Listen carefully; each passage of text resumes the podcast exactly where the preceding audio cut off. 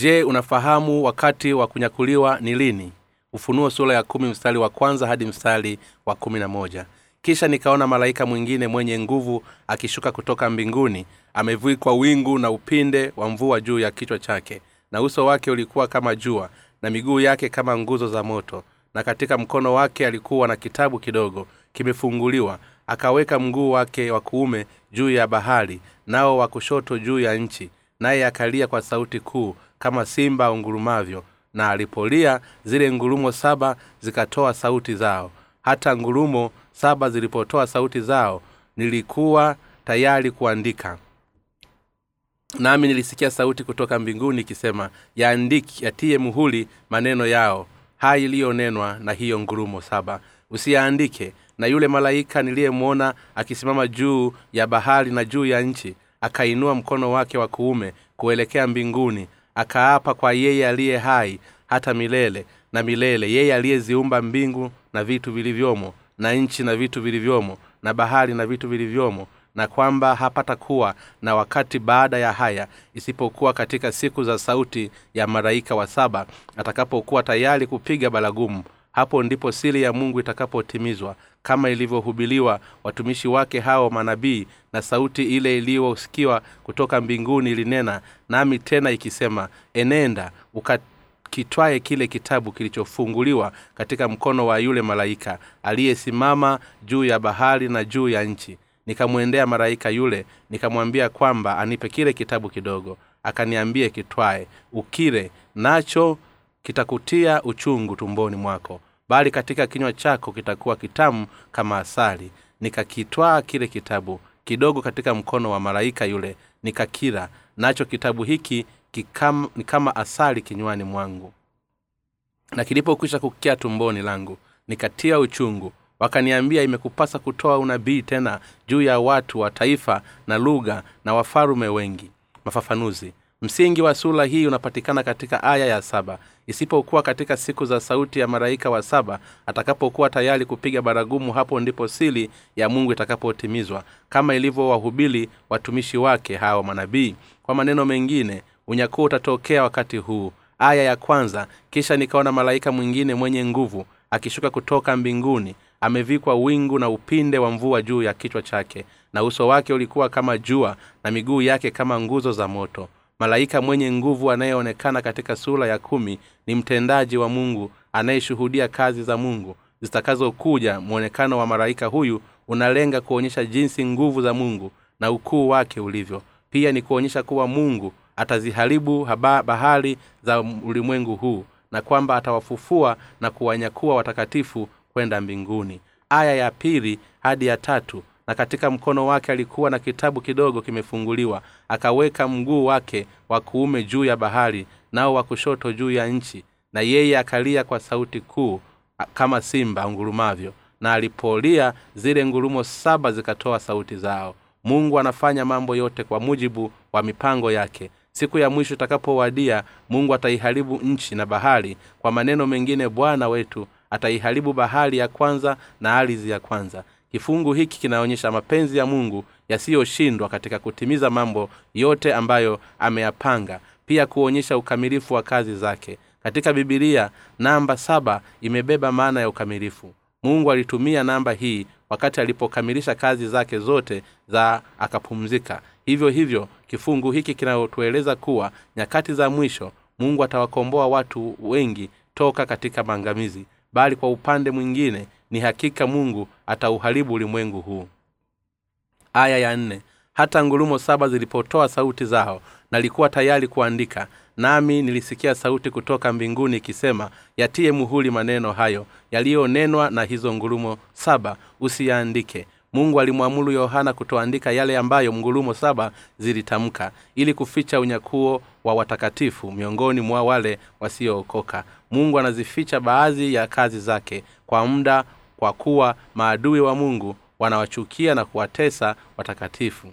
Pia wakati wa nuhu wakati mungu alipoangamiza ulimwengu kwa maji mungu alificha ujio wa ngalika kwa watu wengine na badala yake alimwambia nuhu tu hata sasa mungu anaihubiri injili ya maji na roho katika ulimwengu mzima na anawapatia ufalme wa mbinguni wale wanaoamini lakini nje ya wale walio na imani hii ya kweli mungu hajafunua choyote yule juu ya unyakuo. Mungu ameuumba ulimwengu mpya katika ufalume wake kwa ajili ya wenye haki na anatamani kuishi pamoja nao. Aya tano hadi ya sita. Na yule malaika niliyemwona akisimama juu ya bahari na juu ya nchi akainua mkono wake wa kuume kuelekea mbinguni akaapa kwa yeye aliye hai hata milele na milele. Yeye aliyeziumba mbingu na vitu vilivyomo na nchi na vitu vilivyomo na bahari na vitu vilivyomo na kwamba hapata kuwa na wakati baada ya haya. Mambo haya yote yanaweza kuwapizwa kwa jina la mungu kwa kuwa hata kiapo cha mwisho. Kimefanyika si kwa jina la aliyeapiza bali kwa jina la yeye aliye mkuu. Hivyo mungu ni msimamizi wa mwisho kwa watakatifu wote wa, nyakati za mwisho na kwa wale wote waliokwisha kufanyika watakatifu. Hapa malaika mwenye nguvu anaapa kwa jina la mwenyezi kuwa anyakuo utakuja kwa hakika. Kiapo hiki kinatueleza kuwa mungu atatuumba mbingu mpya na nchi mpya na kisha ataishi na watakatifu wake katika ulimwengu huu mpya. Pia kifungu hiki kinaonyesha kuwa mungu huucheleweshi uumbaji wa ulimwengu mpya na kwamba ataukamilisha uumbaji huo haraka kwa ajili ya watakatifu wake. Aya ya saba isipokuwa katika siku za sauti na malaika wa saba atakapokuwa tayari kupiga baragumu hapo ndipo sili ya mungu itakapotimizwa kama alivyowahubiri watumishi wake hao manabii.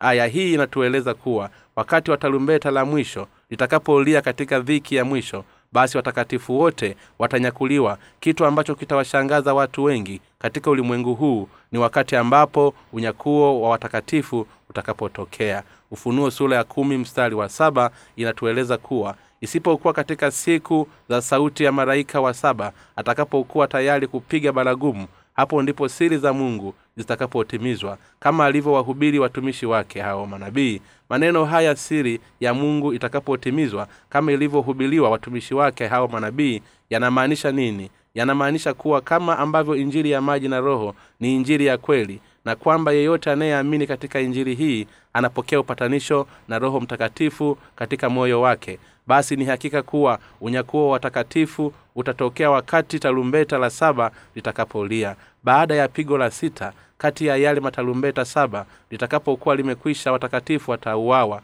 ili kufia dini. Maana mpinga kristo baada ya kuwa ameonekana duniani na kuanzisha utawala wake atamtaka kila mtu kupokea alama ya yule mnyama. Yaani mpinga kristo baadaye kidogo yaani baada ya malaika wa saba kupiga tarumbeta lake basi watakatifu wote waliuawa na walio hai na waliolinda imani yao watafufuliwa na kunyakuliwa baada ya hapo mapigo ya mabakuli saba ambapo ni mapigo ya mwisho kwa wanadamu yataanza. Wakati huu watakatifu hawatakuwepo katika ulimwengu huu bali watakuwa mbinguni pamoja na baba. Baada ya unyakuo watakatifu ni lazima wafahamu kuwa unyakuo wao utatokea baada ya mlio wa tarumbeta la malaika wa saba ambalo ni tarumbeta la mwisho. Pia mtume paulo anatueleza katika wathesalonike wa kwanza sura ya nne kwamba bwana atashuka toka mbinguni pamoja na mlio wa sauti ya malaika mkuu. Wakristo wengi wanafikiri kuwa bwana atakuja hapa duniani baada ya kutokea kwa unyakuo huo siku kweli. Unyakuo utapotokea bwana wetu hatakuja hapa duniani bali ataonekana mawinguni kwa hiyo wakristo wanaofikiria hivyo kimakosa kuwa bwana atakuja hapa duniani mara baada ya kutokea kwa unyakuo wa watakatifu wa kweli wanapaswa kuachana na ufahamu wao usio sahihi. Na wanapaswa kuufahamu ukweli na kuamini kusahihi kwa kukumbuka kwamba unyakuo wa watakatifu utatokea mara baada ya mlio wa tarumbeta la malaika wa saba. Hapo ndipo sili ya mungu itakapotimizwa kama yalivyomhubiri watumishi wake hao manabii. Unapaswa kutambua kwamba siri ya mungu inayotajwa hapa inahusu kunyakuliwa kwa watakatifu ambao kutakuja kukiambatana na milio wa pigo la matarumbeta la saba. Sasa kwa kifupi mungu atauharibu ulimwengu wa kwanza na kisha atatengeneza ulimwengu wa pili. Ulimwengu huu wa pili ni maalum kwa ajili ya mungu kuishi pamoja na wale ambao wamezaliwa tena na roho na pia katika kutimiza kwa uaminifu ahadi zote ambazo mungu mwenyezi alizifanya kwa watu wake. Haya ni mapenzi ya mungu ambayo muumba mungu ulimwengu hamza alikuwa ameyaweka kwa ajili yake na kwa ajili ya watakatifu. Wakati malaika atakapolipiga talumbeta la saba mapigo ya talumbeta la saba yatakuwa yamekwisha na hapo ndipo mapigo ya mwisho ya mabakuli saba yatamiminwa. Neno litatueleza kuwa katika siku za sauti malaika wa saba atakapokuwa tayari kupiga baragumu hapo ndipo siri ya mungu itakapotimizwa kama ilivyohubiri watumishi wake hao manabii.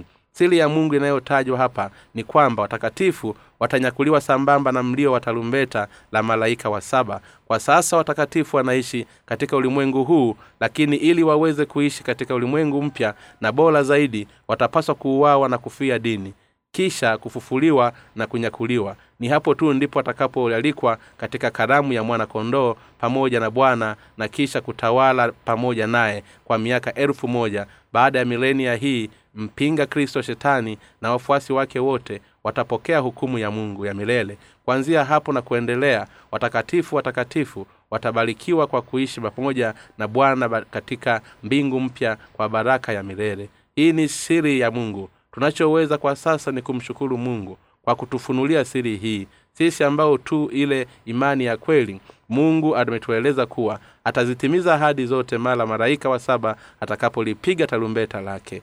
Aya ya nane. Na sauti ile niliyoisikia kutoka mbinguni ilinena nami tena ikisema enenda kitwai kile kitabu kilichofunguliwa katika mkono wa yule malaika aliyesimama juu ya bahari na juu ya nchi mungu anatueleza kuwa watakatifu na watumishi wa mungu ni lazima waende kuihubiri injiri ya maji na roho hadi siku ya mwisho itakapokuja. Injiri hii inahusu ukweli wa ondoleo la dhambi kufia dini ufufuo kunyakuliwa na, cha, na, na, na chakula cha harusi ya mwana kondoo ili watakatifu na watumishi wa mungu waweze kuihubiri injili hadi mwisho. Wanapaswa kwanza kujilisha neno la mungu kwa imani yao kabla ya ujio wa dhiki kuu mungu anataka aina mbili ya imani toka kwetu. Kwanza ni imani inayohusu kuzaliwa tena upya na pili imani ya kupokea kufia dini katika kuilinda imani yetu ya kweli. Aya ya tisa.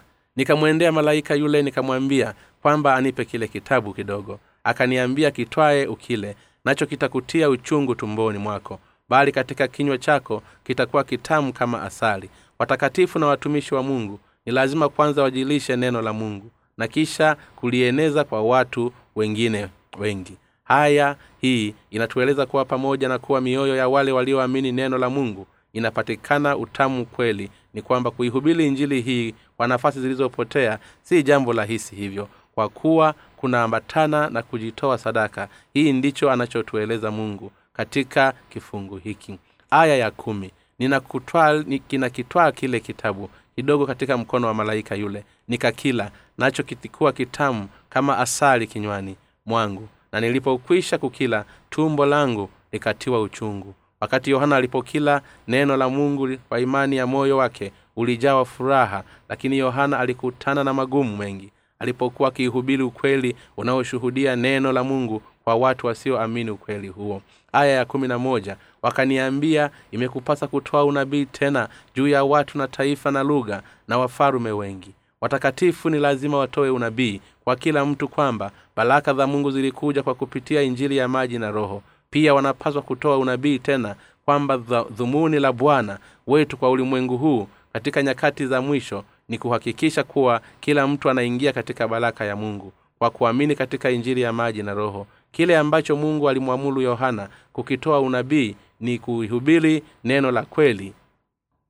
Kwa kuombia ulimwengu mpya unakuja hivi punde. Unaletwa na mungu. Na kwamba yeyote anayetaka kuingia katika ulimwengu huo ni lazima ahesabiwe haki kwa kuamini katika injili ya maji na roho. Watakatifu na watumishi wa mungu ni lazima walihubiri neno la mungu tangu mwanzo hata mwisho tena na tena ili kwamba kila mtu katika ulimwengu huu aweze kuwa na imani ambayo itamruhusu kuingia na kuishi katika ufalume wa bwana wetu. Mungu wa mbinguni na akubariki. Omba kitabu cha bule katika tovuti ya www nrmission com